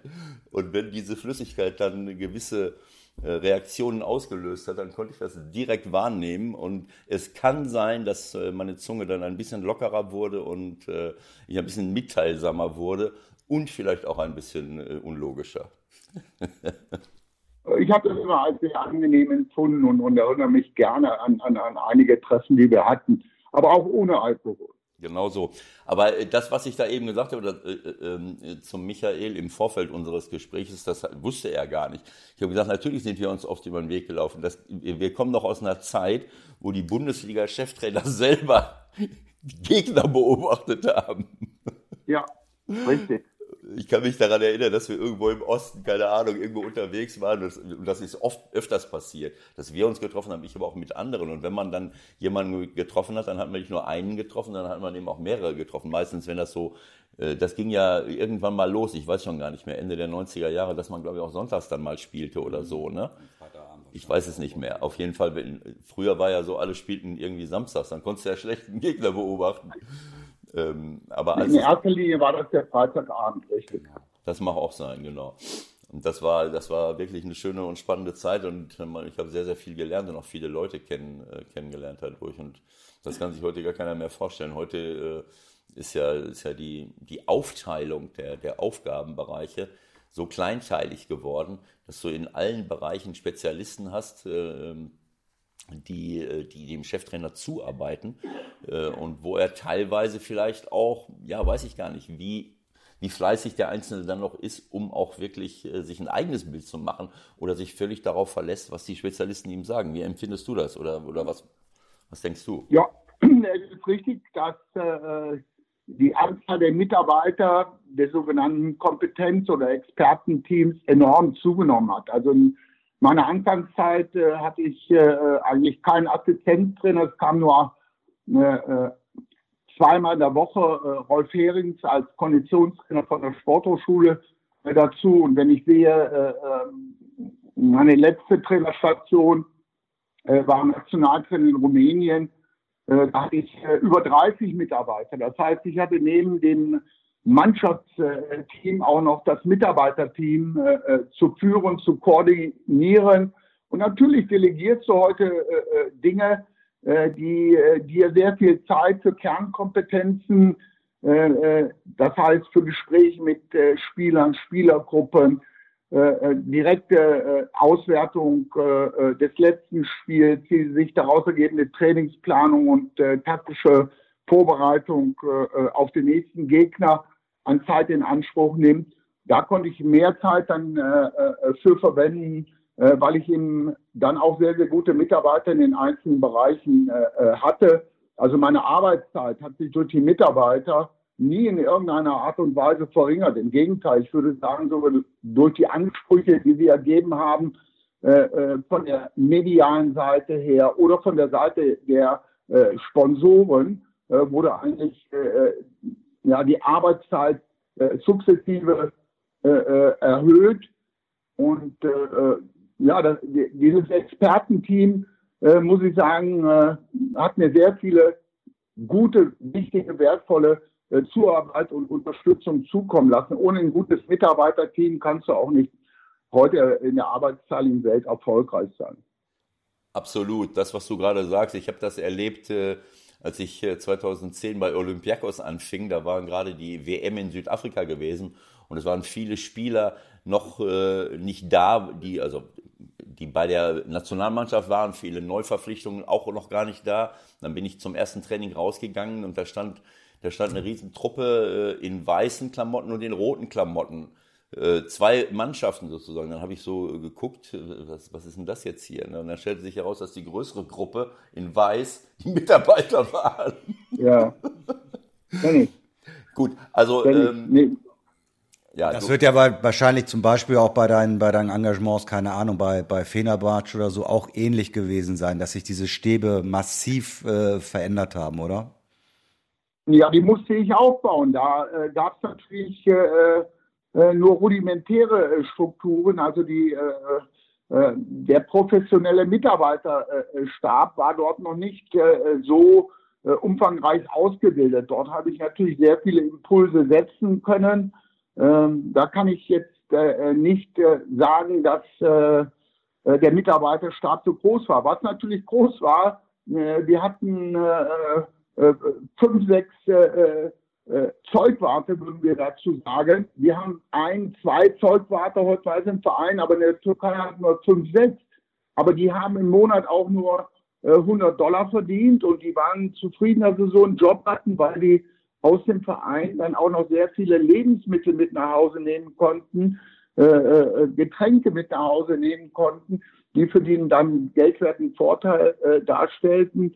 Und es war natürlich für alle eine riesen Auszeichnung, so, so ein Fenerbahce äh, äh, Trainingsanzug äh, zu tragen. Das war schon was Besonderes. Aber die, die, die Mitarbeiterzahl an, äh, sagen wir, fachkompetenten Mitarbeitern, an Experten, die war nicht so umfangreich. Also auf diesen Aspekt wollte ich jetzt gar nicht äh, kommen, aber wenn du ihn schon ansprichst, äh, ich habe das gleiche in Griechenland erlebt. Ist das nicht auch ein bisschen äh, kein gutes Zeichen für, für, äh, für große Clubs? Ich meine, ob das, das war bei mir ähnlich. Ähm, also in dem Club Panionios, wo ich, wo ich drei Jahre war, ähm, habe ich das Gleiche erlebt, dass dort teilweise Zeugwarte beschäftigt wurden, die kaum Geld bekamen. Und als ich das dann mitbekam, Gut, wir haben, das war jetzt auch nicht Olympiakos, dass alle wahnsinnig viel verdienten, aber im Vergleich zur Normalbevölkerung, das, was die Spieler verdient haben, war schon ungeheuerlich. Äh, aber dann auch den einen oder anderen dabei zu haben, der kaum was verdient hat, das hat, als ich das dann rausgefunden habe, weil ich der Sohn von einem Zeugwart war, den habe ich dann in den Kader geholt, weil das ein Riesentalent war. Und dann stellte ich fest, dass der kaum was zu essen hatte und äh, oft äh, zum Training kam, direkt von der Schule, ohne überhaupt äh, äh, ja, von zu Hause aus irgendwas mitgekriegt zu haben. Und dann habe ich einen Riesenaufstand gemacht, habe meinen damaligen Präsidenten äh, richtig attackiert und der konnte das gar nicht verstehen. Äh, das war ein, ein, ein Multimillionär, Schiffseigner, Räder, alles Mögliche. Äh, er guckte mich relativ verständnislos an, ja, aber warum muss ich dem jetzt so viel Geld geben, findest du?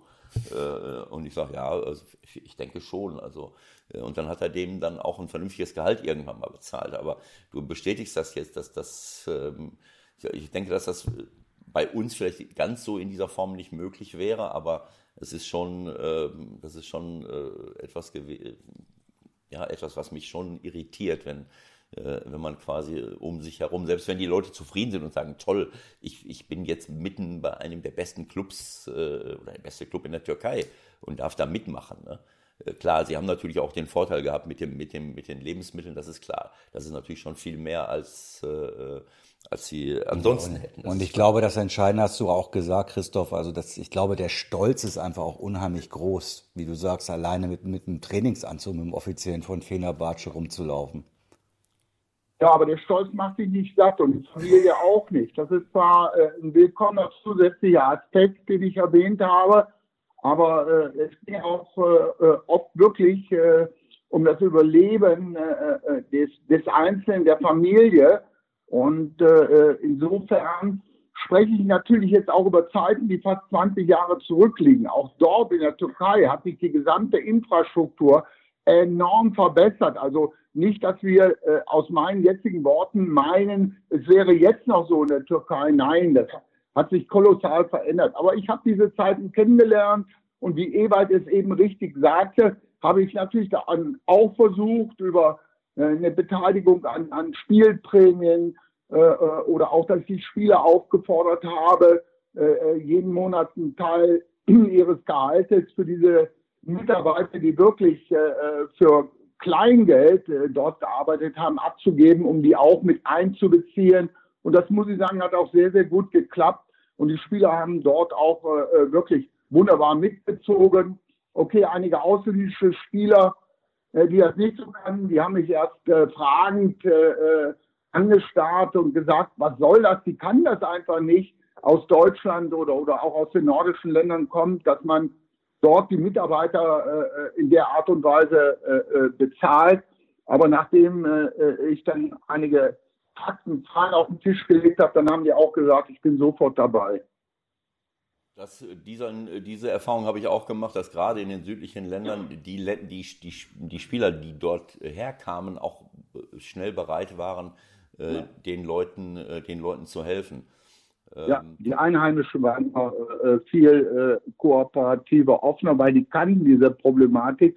Für die Ausländer war diese Problematik unbekannt. Von daher hatten sie natürlich auch zu, zu diesen Maßnahmen äh, Fragen. Aber wie gesagt, nachdem ich sie überzeugt hatte, äh, gab es da auch eine absolut tolle Unterstützung. Ich muss noch mal etwas aus dem Nähkästchen plaudern, äh, wovon du jetzt nichts weißt. Äh, wir haben äh, ja intensive Gespräche in den letzten Wochen und Monaten schon mal geführt, wo du auch, äh, wo wir noch mal darüber geredet haben, wie du versucht hast, die Leute, also wirklich eine Prämiengerechtigkeit herzustellen im Kader ähm, und dabei irrsinnige Klimmzüge gemacht hast, äh, um alle mitzunehmen, aber eben auch um eine Gerechtigkeit herzustellen. Wer spielt, wer spielt nicht, wenn er reinkommt, äh, so und so die Minute und äh, bis hin zu den Mitarbeitern. Also ähm, und ich muss gestehen, dass in diesen Jahren, ich bin ja relativ spät zum Trainerberuf gekommen, da warst du ja schon lange unterwegs, du, du bist ja schon Ende der 80er Jahre unterwegs gewesen, als relativ junger Trainer. Äh, wo ich ja noch gespielt habe, weil ich ja bis, wir sind ja gleich alt, du bist einen Monat älter ähm, und äh, ich habe aber bis 92, wann war das? 92, glaube ich, äh, Sommer habe ich ja noch gespielt, da war ich ja fast, ähm, was, was erzähle ich denn da? Doch, 38, 92, ja klar. Soll einen Taschenrechner holen. 38,5, genau. Im Ende, Ende 92 wäre ich 39 geworden, also bis 38,5 habe ich ja noch gespielt. Und als ich dann äh, Trainer wurde, äh, Duisburg übernommen habe und so weiter, äh, dann habe ich mich natürlich orientiert äh, an Leuten, die ich kannte, die ich äh, und ich bin dann äh, über ähm, über Vitamin B, weil ich ja nun die halbe Welt kannte, äh, bin ich dann an Unterlagen gekommen, die du in deinen Clubs verwendet hast, äh, um äh, also Verhaltensregeln, Verhaltensmaßnahmen, die habe ich heute noch in der, im Aktenordner zu Hause liegen, die du verfasst hast mit deinen Leuten. Wie sollen sich die Spieler ver äh, verhalten? Was für äh, Verhaltensregeln äh, ähm, äh, möchte ich eigentlich, dass sie, dass sie einhalten? Ähm, es gibt auch mal Ausnahmen von der Regeln an diesen Dingen und da, da ging es auch um Prämienregelungen, alles Mögliche. Äh, also das hat mich sehr, das hat mich fasziniert und daran habe ich mich orientiert und habe dann in den Clubs, wo ich war, auch versucht, ähnliche Dinge äh, umzusetzen. Immer auf der Basis von den Dingen, die du irgendwann mal vorgearbeitet hattest.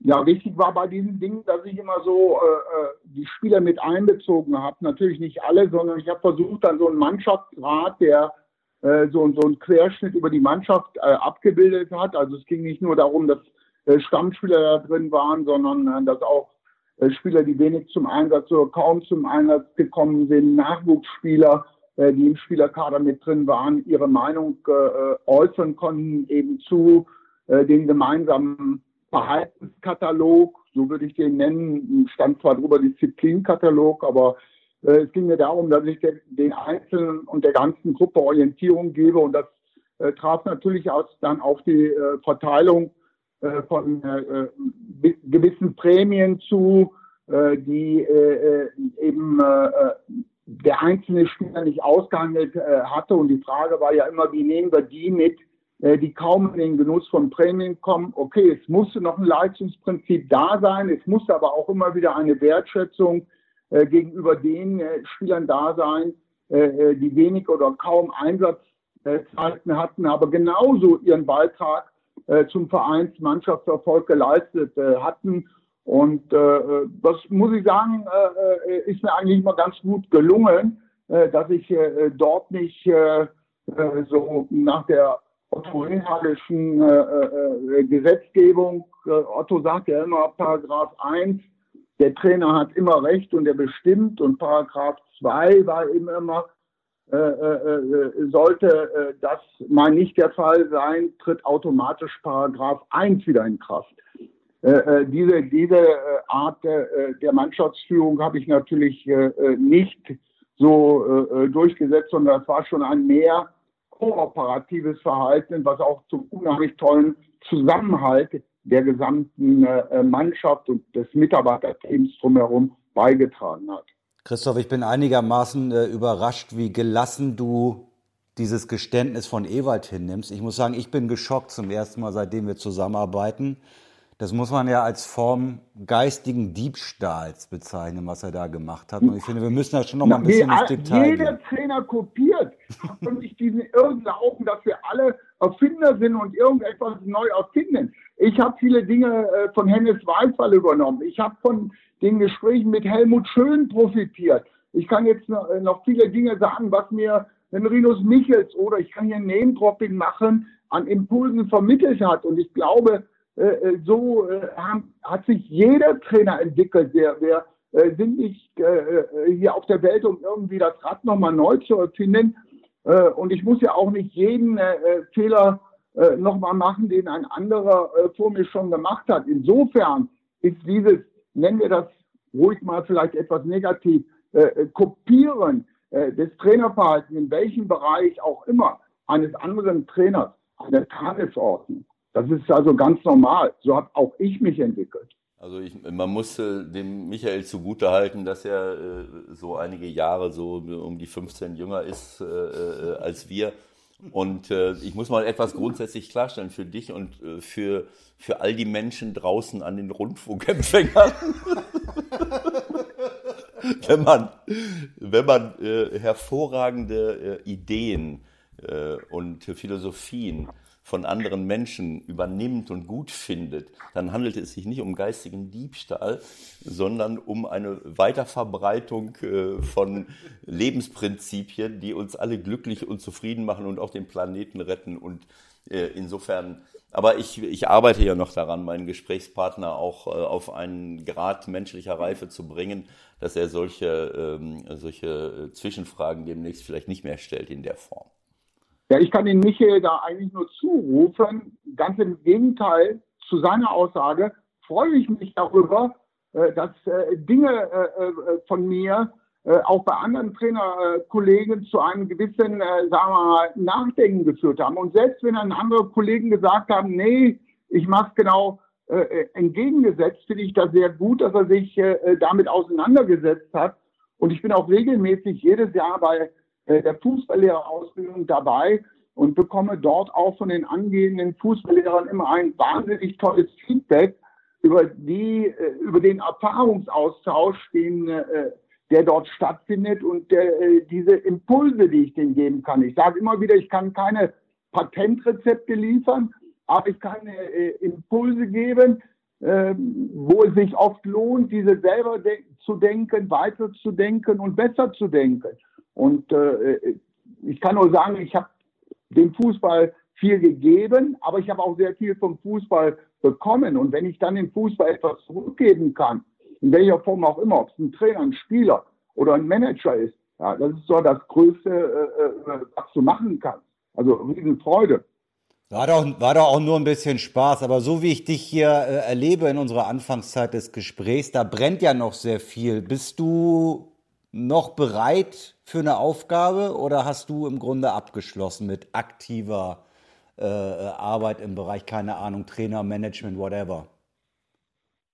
Ja, ich will jetzt hier äh, nicht alle meine Aktivitäten im Detail darlegen. Ich spreche nur allgemein, obwohl man sollte das auch jetzt spezifizieren. Ich, ich unterhalte mich aber mit vielen Entscheidungsträgern von, von Erstligaverein äh, äh, über gewisse äh, Abläufe, über äh, äh, äh Führungskompetenzen, über Delegationskompetenzen, über Koordinationskompetenzen.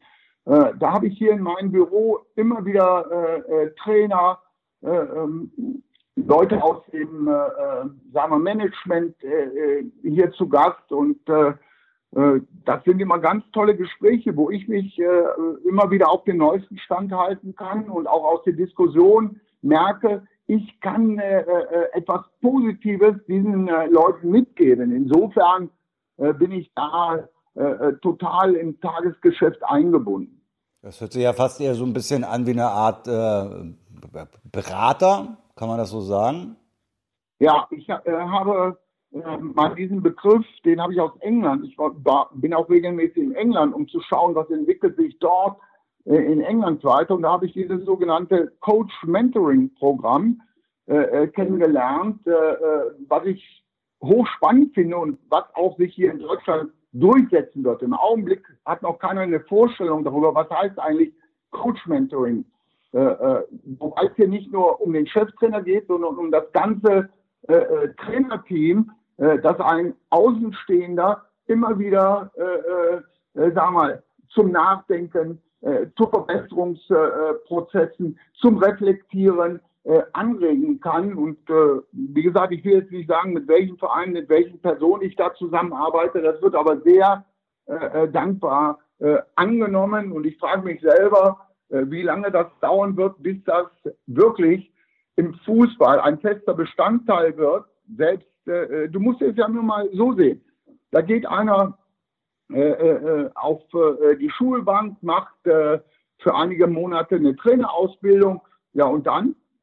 Und dann äh, äh, wird er mehr oder weniger alleine gelassen. Wir sagen immer wieder, Spieler müssen entwickelt werden. Nur wer entwickelt eigentlich Trainer? In welcher Form werden die entwickelt? Die Entwicklung ist auf die, äh, dass äh, über den Erfolg ein Trainer entsprechend äh, äh, sich selber entwickelt. Und wenn der Erfolg nicht da ist oder kritische Situationen äh, äh, auf einmal auftauchen, dann äh, ist das sehr, sehr gut, wenn man dort äh, äh eine Vertrauensperson hat, mit der man offen und ehrlich Dinge äh, diskutieren kann. Ich kann nur sagen, äh, in meiner Anfangszeit äh, hatte ich auch sehr viele Bedenken, hatte ich auch sehr viele Zweifel, habe ich auch oft äh, unnötigerweise Worst-Case-Szenarien, also Schlimmfall-Situationen durchgespielt, die oft überhaupt nicht eingetreten sind. Und da wäre es sehr gut gewesen, wenn ich jemanden an meiner Seite gehabt hätte, der mir auch äh, da so bisschen Leitplanken hätte mitgeben können, mich hier und da vielleicht bremsen können, hier oder da ermutigen können, äh, stärken können. Äh, die Frage ist ja immer wieder, welche Person, wenn du in deinem Leben zurückdenkst, hat den Unterschied in deiner Entwicklung ausgemacht? Und ich habe das Glück, dass ich auf einige Personen zurückgreifen kann, äh, die sehr großen Einfluss auf meine Entwicklung gehabt haben. Und dafür bin ich auch dankbar und insofern, ja, in diesem Bereich Coach Mentoring, äh, sage ich, wird sich in den nächsten Jahren einiges entwickeln. Jetzt im Augenblick ist das neu. Alles, was neu ist, ist was Unbekanntes, wird als eine Bedrohung angesehen, wird gefragt, was soll das? Das brauchen wir nicht.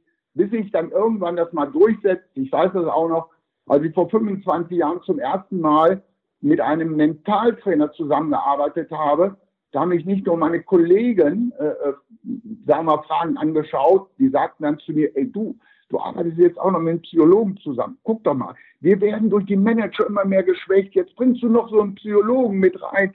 Unsere Position wird eigentlich immer mehr geschwächt. Äh, die, die haben überhaupt nicht die Vorteile einer synergetischen Zusammenarbeit mit einem Mentalcoach, der damals natürlich als Psychologe dargestellt wurde. Und dann kam immer wieder dieses Bild, dass irgendwo einer auf die Couch gelegt wird, was völlig äh, äh, irrelevant war für diese Zusammenarbeit. Und da kamen auch äh, nur ablehnende Dinge. Ich weiß noch, aus München kam dann auf einmal die Aussage, ja, wir hier in München, äh, wir brauchen keinen Mentalcoach. Bei uns beherrscht das alles der Cheftrainer. Wie so einen reingewirkt bekommen, klar. Heute in allen Bereichen äh, des Sports, nicht nur im Fußball, arbeiten äh, äh die Athleten oder Vereine äh, mit Mentaltrainern zusammen. Und genauso äh, sage ich dir, wird es sein in diesem Bereich äh, Coach Mentoring, das heißt Cheftrainer und gesamte Trainerstab immer wieder in einer gewissen Art und Weise zu, zu reflektierenden Gesprächen einzuladen und dadurch auch das gesamte Trainerteam, den Cheftrainer, immer stärker und besser zu machen. Ähm, ich freue mich sehr, äh, Christoph, dass du dieses Thema mal so äh, konkret angesprochen hast, weil ich äh, seit langen Jahren denke, dass das, der, dass das der richtige Weg ist. Es gibt ja das, was du eben über Coach Mentoring gesagt hast, über, egal ob das jetzt ein externer ähm, Berater ist oder jemand, der innerhalb des Clubs sowieso schon da ist. Das gibt es ja in anderen Berufen ähm, schon länger und vor allen Dingen in den sozialen Berufen. Ähm, äh, das nennt sich dann äh, Supervision zum Beispiel. Äh, das habe ich über meine Frau ähm, erfahren und kennengelernt in sozialen Berufen, dass ein Supervisor kommt, der nicht im Team drin ist, der von außen drauf guckt, mit einzelnen Leuten arbeitet oder mit der ganzen Gruppe und, und versucht, ähm, ja, Impulse, Hilfestellungen zu geben und wirklich so ein Coach-Mentoring zu machen. Seid ihr auf dem richtigen Weg? Man kann ja viele Dinge richtig machen. Die Frage ist nur, ist man macht man auch die richtigen Dinge. Ähm, also äh, das ist ein, ein langes Thema und äh, ich ähm, habe in den letzten Jahren immer mal wieder davon gesprochen, wenn Trainer frühzeitig entlassen werden, habe ich äh, oft die Frage gestellt, naja, wie viel Kompetenz gibt es halt gibt es überhaupt innerhalb des Clubs um dem Trainer zur Seite zu stehen. Will ich das überhaupt? Habe ich auch die Kompetenz? Das, was du eben gesagt hast über Coach Mentoring, setzt natürlich voraus, dass derjenige, der äh, coachen soll, auch die entsprechende Kompetenz mitbringt. Hat man so etwas in Vereinen? Will man das überhaupt? Oder überlässt man das dem Cheftrainer, lässt man ihn alleine und sagt so, das ist jetzt sein Job, dafür wieder gut bezahlt, jetzt lass ihn mal schauen, wie er, ähm, wie er das hinkriegt. In vielen Vereinen sehe ich das leider nicht, dass dort diese Kompetenz da ist, auch mal mit einem, äh, äh, mit einem Cheftrainer zusammen eine Krise durchzustehen. Dazu muss ich verstehen, was da läuft. Äh, dazu muss ich auch Impulse geben können und äh, gemeinsame Lösungen finden, anstatt einfach nur zu sagen, naja, mal schauen, ob er es hinkriegt. Wenn er es nicht hinkriegt, schicke ich ihn weg. Das ist das eine. Das zweite ist für mich, da, da wird mich deine Meinung interessieren. Äh, denkst du, dass die Zusammenarbeit mit so einem Coach ähm, würdest du ihn direkt an die Mannschaft heranlassen? Es hat ja die unterschiedlichsten Ansätze gegeben. Du kannst dich erinnern, ähm, äh, dass auch Leute direkt vor der Mannschaft teilweise standen. Äh, oder bist du der Ansicht, dass man, dass er mit dem Trainer arbeiten sollte? Also meine, meine Erfahrung, ich habe versucht, ähm, schon in der Duisburger Zeit zu sagen, dass äh, der Hintergrund war ein anderer. Der Hintergrund war, bestand darin, dass ich Spieler war bis 92, parallel die Fußballlehrerausbildung gemacht hatte, drei Jahre vorher, also ab 89 schon angefangen hatte, die zweite Mannschaft zu trainieren. Dann sollte ich noch die in der Jugend Sachen machen äh, äh, und musste noch Spiele beobachten und Trainingslager aussuchen. Äh, also ich hatte so eine, so eine Multifunktion, äh, Multifunktionsjob und, und wusste gar nicht mehr, was ich machen sollte, abgesehen davon, dass das Privatleben auch den Bach runterging und habe mir dann wirklich einen Supervisor genommen, äh, mit dem ich dann versucht habe, diese Dinge unter einen Hut zu bringen und mich zu fragen, bin ich eigentlich auf dem richtigen Weg? Äh, und äh, habe versucht, mich selber weiterzuentwickeln. Und bei den Vorträgen, die ich jetzt so halte, bei, bei Führungskräften von Firmen, da rede ich auch immer davon, dass für mich die Voraussetzung für gutes Führen von, von Mitarbeitern äh, auch eben darin besteht, an mir selber zu arbeiten, mich selbst weiterzuentwickeln. Ähm, und ähm, ja, und dafür eben entsprechende Berater, Coach, Mentoren, Coach Mentoring in Anspruch zu nehmen. Wie siehst du das?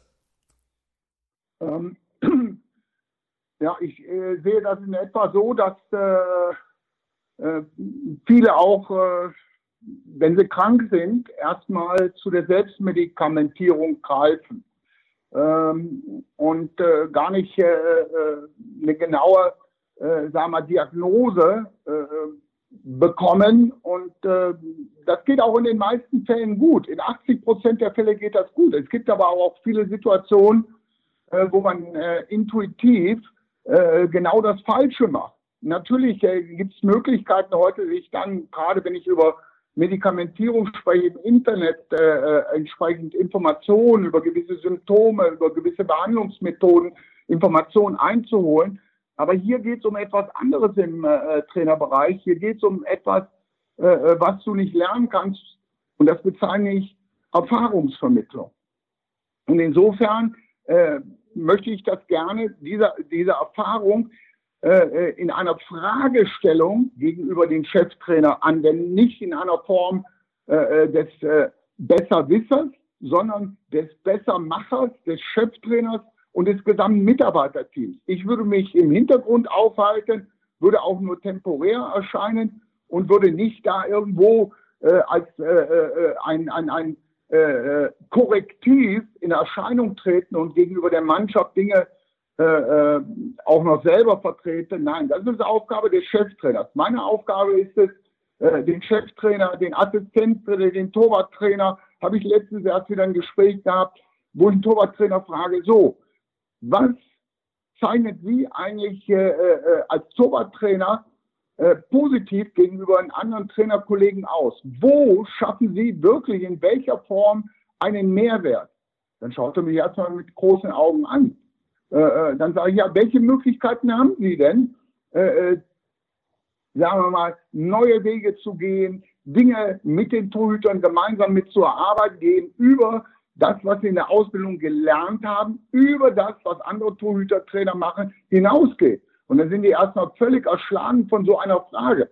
Aber damit äh, initiiere ich Nachdenkprozesse, äh, die äh, dann hinterher äh, von den Betreffenden mir äußerst positiv wieder zurück äh, äh, signalisiert werden. Oh, das war ein guter Nachdenkensimpuls, den Sie gegeben haben. Wie gesagt, ich will da nicht in irgendeiner Art und Weise als übergeordnete Besserwisserinstanz auftreten. Nein, ich möchte nur mit meiner Erfahrung die richtigen Fragen stellen, damit äh, der Trainer oder der Assistenztrainer äh, zu besseren Antworten kommt. Das ist eigentlich meine äh, äh, Intention, äh, die ich habe. Es geht nicht darum, dass ich jetzt mit denen äh, darüber spreche, äh, wie er sein Training gestaltet. das ist nicht meine Intention, sondern mir geht es eigentlich mehr um die Führungskompetenzen, um die zwischenmenschlichen Kompetenzen und eben immer um die Bereitschaft der ständigen Überprüfung und Verbesserung, was ich in manchen Teams ne, manchmal eben nicht mehr so ergibt. Ich spreche dann auch äh, mit einigen Trainern, warum äh, arbeitest du mit diesem Trainerteam zusammen? Das kann ich natürlich mit dem Cheftrainer nur alleine machen. Und ich stelle dann oft fest, dass die Zusammenarbeit mehr aus einer, sagen wir mal, falsch verstandenen Loyalität erfolgt. Dann sage ich, ja, der ist ja total loyal. Aber wenn man dann hinter die Kulissen guckt, ist das eigentlich nur Trägheit äh, des Cheftrainers oder eben eine freundschaftliche Beziehung. Und äh, äh, das sind Dinge, äh, die für mich eben immer wieder wichtig sind, die den Trainer bewusst zu machen. Er trifft da selber seine Entscheidung. Ich äh, kann auch nicht äh, sagen, dass es nur eine Form äh, äh von richtig gibt. Nein, es gibt auch andere, unterschiedliche Formen von richtig. Es gibt mehrere äh, Wege zum Erfolg, nicht nur eine. nur wenn du dann eben in Situationen reinkommst, äh, wo du dich, sagen, sagen wir mal, auch selber in Frage stellst. Ja, ich hätte sehr gerne, das habe ich damals über Michael Mayer versucht, habe ich gesagt, versuch mal, äh, in Kontakt zum jungen Klopp herzustellen bei Borussia Dortmund, als er nach zwei deutschen Meisterschaften gehypt, äh, wo er noch und noch auf einmal in eine Abstiegssituation kam, dann mit so einem Trainer zu sprechen, um ihn wieder zu erden, um ihn auch wieder bewusst zu machen, äh, was sind eigentlich deine Stärken und ihn damit auch wieder zu stabilisieren, weil ich kenne das selber, das sind Misserfolgssituationen, wie vielleicht ein Florian Kofeld, das jetzt auch in Bremen durchlebt. So viele Zweifel in dir hochkommen und du äh, dir das Hirn zermarterst, äh, wo du dann ein bisschen deine Linie verlässt, deine Authentizität verlierst. Und da würde ich auch sehr, sehr gerne äh, äh, äh den Trainer unterstützen und ihm Orientierung geben, die er aber letztendlich selber entscheiden muss. Ich sagte nicht,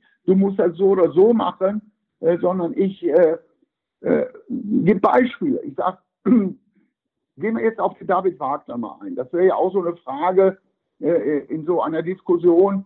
Äh, äh, was mache ich jetzt mit der Causa Nübel? Ja, ist ja so eine Sache. Äh, lass ich den jetzt spielen? Lass ich den jetzt nicht spielen? Wie gehe ich damit um? Okay, die Sache ist ja sowieso nur so problematisch wegen der hohen Emotionalität weil Nübel eben bekannt gegeben hat, dass er zu Bayern München geht. Und dadurch werden eben Leistungskriterien im Augenblick in der ganzen Diskussion etwas in den Hintergrund gerückt. Und da könnte ich Ihnen erzählen, wie ich diese Situation hatte äh, mit Patrick Helmes. Patrick Helmes war hier beim ersten FC Köln wirklich ein absoluter Topspieler. Und er ging auf einmal vor dem, äh, äh, im letzten Jahr äh, zu Bayer Leverkusen. Wir hätten ihn auch für viel Geld vorher abgeben können. Ich habe gesagt, nein, der bleibt noch ein Jahr hier. Die Fans äh, sind Sturm gelaufen, Verräter, den wollen wir nicht mehr sehen.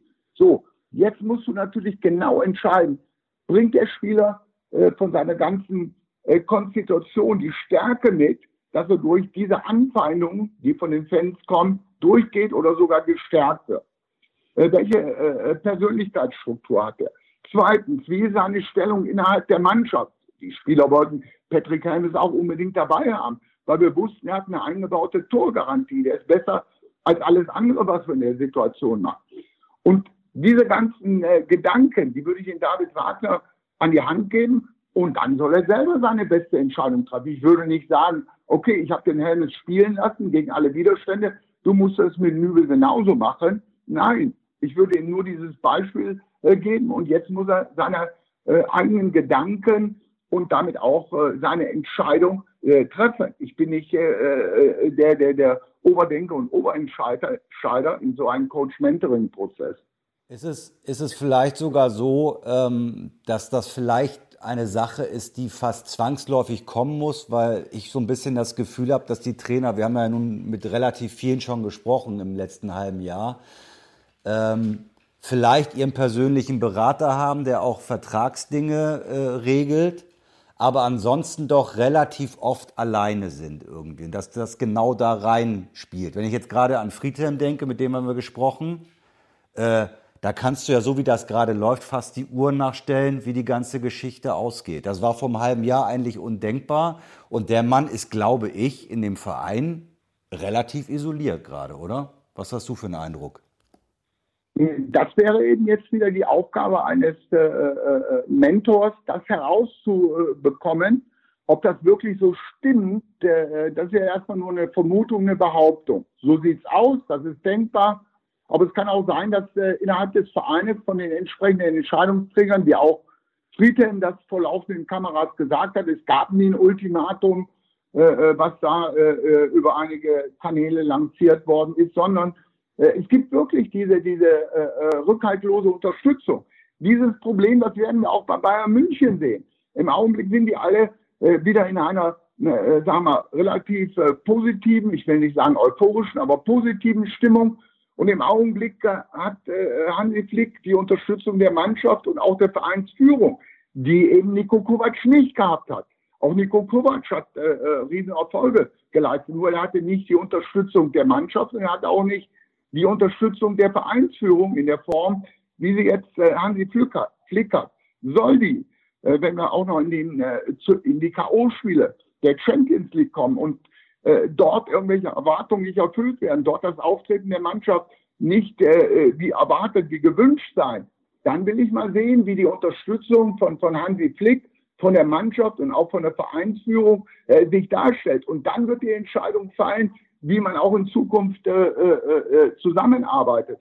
Also da musst du dir erst ein klares Bild auch davon machen, wie empfindet der Trainer selber, empfindet der deine entsprechende äh, äh, äh, Unterstützung oder ist der, wie eben richtigerweise angesprochen, isoliert.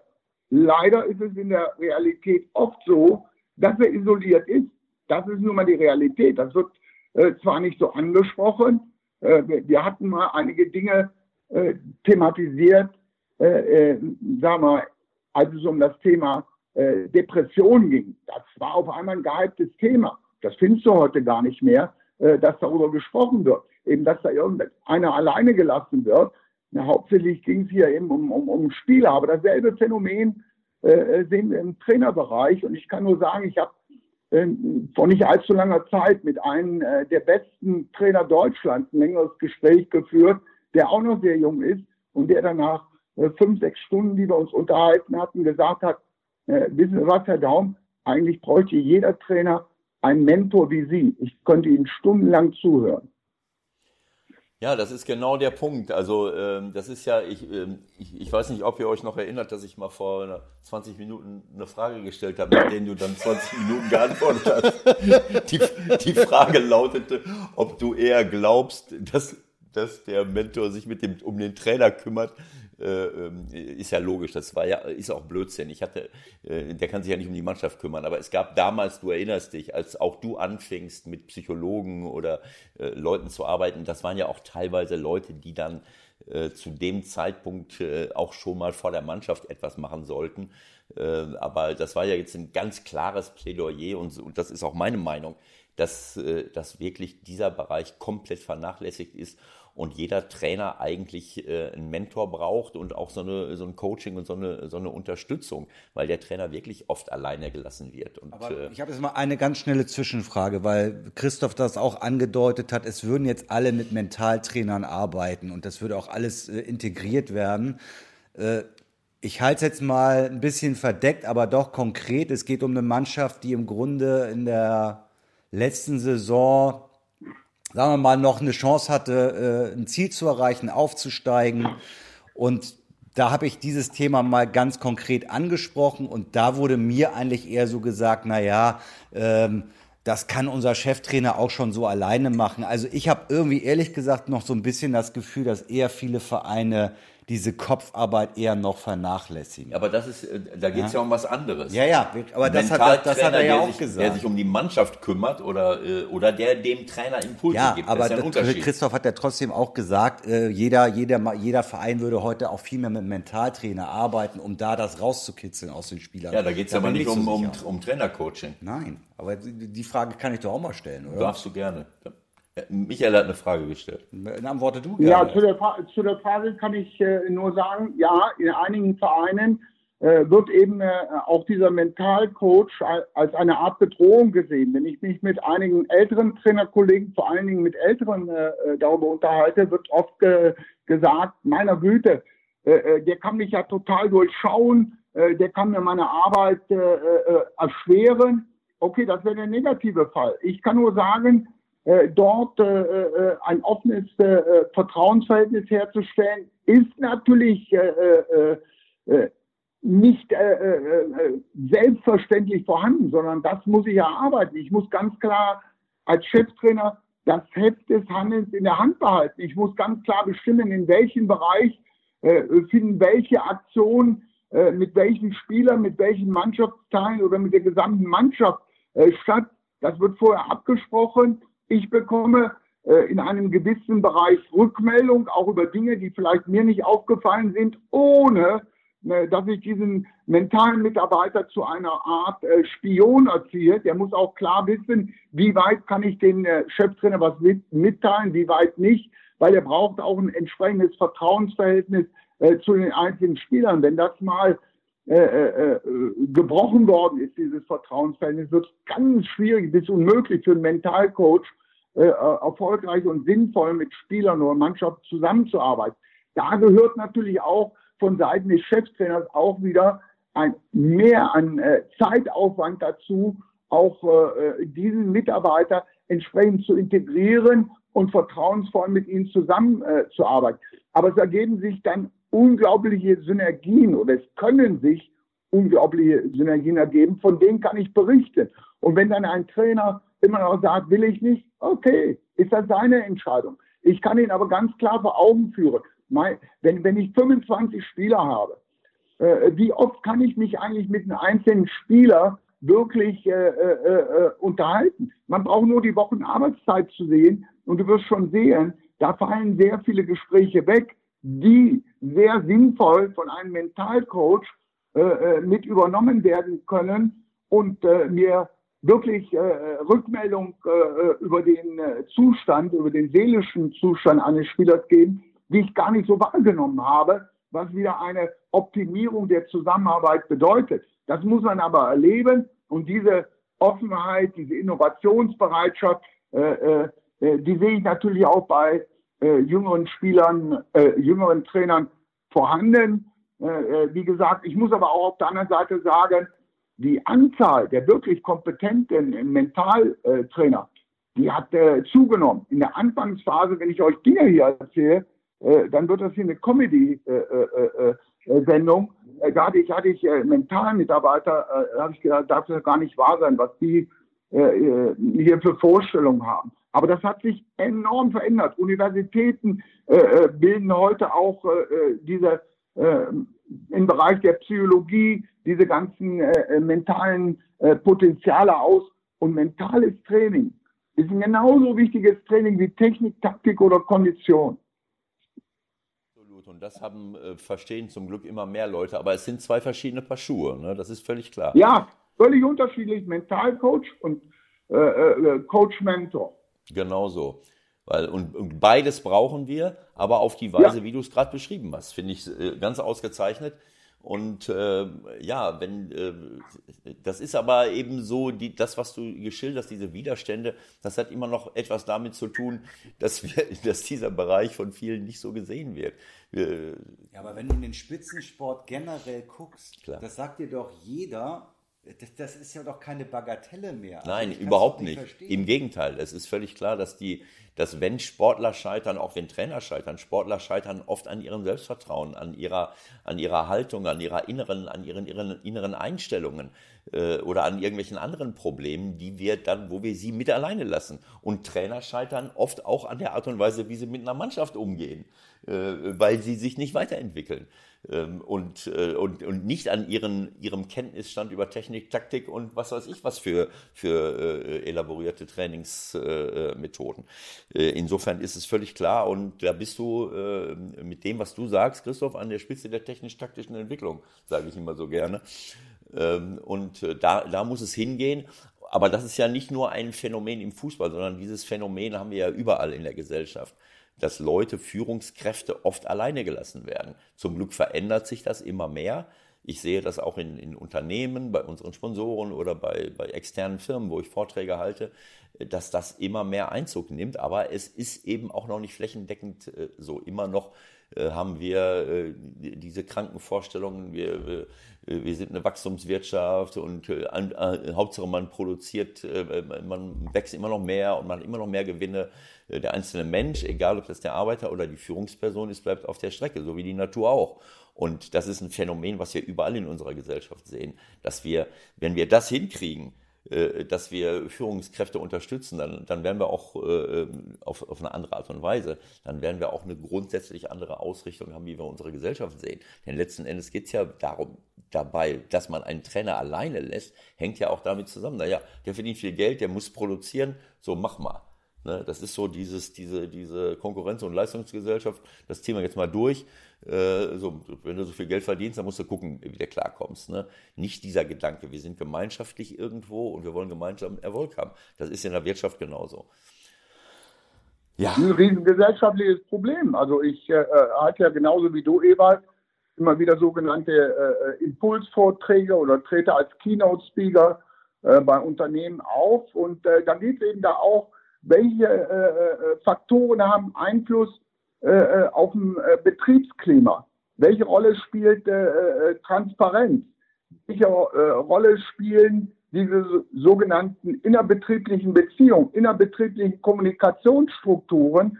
Und dort muss ich sagen, rege ich immer zu ja, sehr guten Diskussionen an. Ich sage denen auch, okay Leute, wenn ich jetzt hier rausgehe und für euch war das nur so ein einmal Aha-Erlebnis, dann wird sich auf Dauer nichts verändern. Ihr müsst jetzt die Dinge raussuchen, äh, mit denen ihr euch identifiziert und die ihr jetzt auch in euren Unternehmen, in eurer Abteilung auch angehen und umsetzen wollt und mit Inhalten füllt. Das ist ganz entscheidend. Mit Inhalten füllt, äh, die letztendlich äh, ein besseres äh, Betriebsklima äh, erzeugen und auch zu besseren Entscheidungen äh, letztendlich führen.